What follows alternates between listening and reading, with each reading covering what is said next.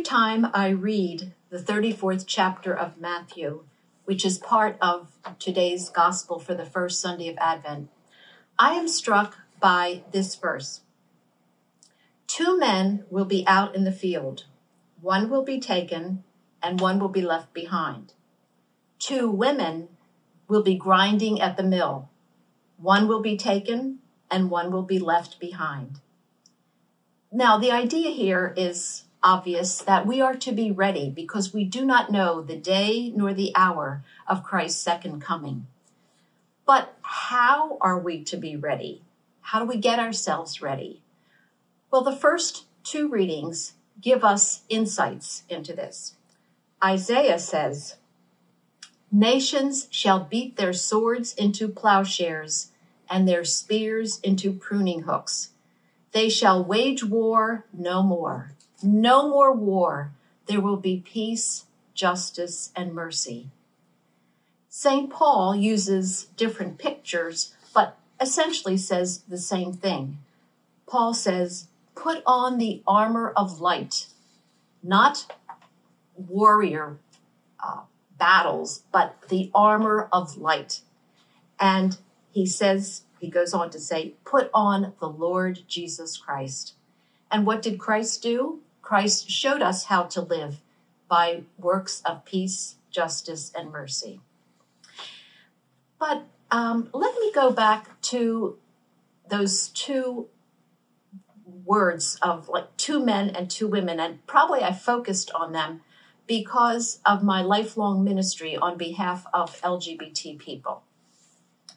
I recently returned from Poland, which is the land of my heritage, my grandparents, but I wasn't um, too happy. I was kind of saddened because I didn't see um, some peace, justice, and mercy that I had hoped to see on behalf of LGBT people. For example, the Archbishop of Krakow, in a homily, spoke of Poland being rid of the Red Menace, but he said now that Poland was being invaded by the uh, Rainbow Menace. Well, that's not peace, justice, and mercy talk. In another diocese, another bishop commended an author who had written an article calling LGBT people traveling rapists. Again, this is not the language of peace, justice, or mercy. And uh, in another diocese, there was a march on behalf of equality for LGBT people. And prior to the march, the bishop uh, called the march an act of discrimination against Catholics. Well, the march had nothing to do with Catholics, it had to do with equality for LGBT people. So this kind of saddened me, of course. But then you might ask, well, um, do I have any hope? Isn't Advent supposed to be uh, a time of hope? Uh, where is my hope when I see things like this for the people that I've been working for during my lifetime?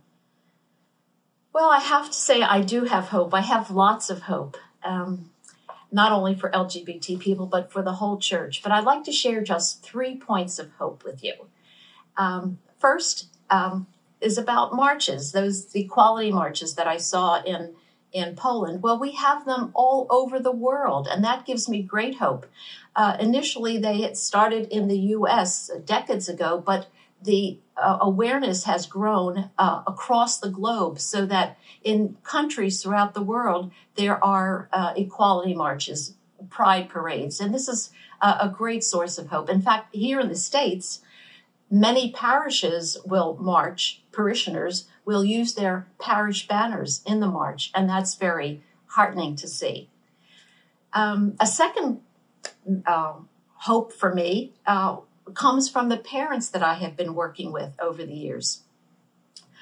A number of decades ago, parents would come to me and say, uh, Why isn't my gay son or my lesbian daughter going to church anymore? I feel so sad about this. What can I do?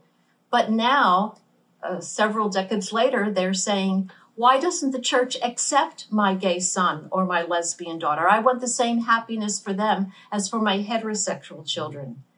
Uh, so there's been a, a, an awareness, a growth that LGBT people are just uh, just like everyone else, except for their sexual identity or their gender identity. So um, we're all human beings.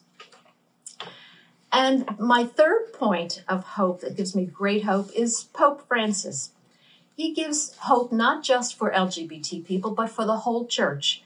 He is calling us to work as a community, calling us to what the Second Vatican Council uh, told us that we were the people of God. He's asking us to come together in synods, just as he's having synods or meetings with the bishops.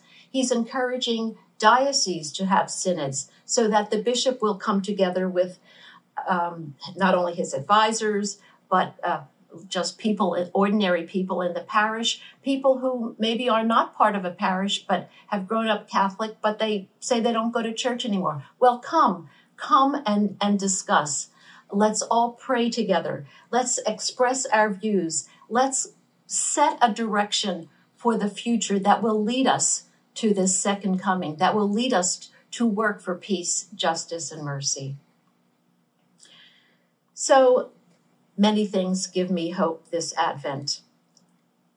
I really believe that we as a human family are marching, maybe slowly, but we're still marching toward this second coming of Christ by engaging in works of peace, justice, and mercy.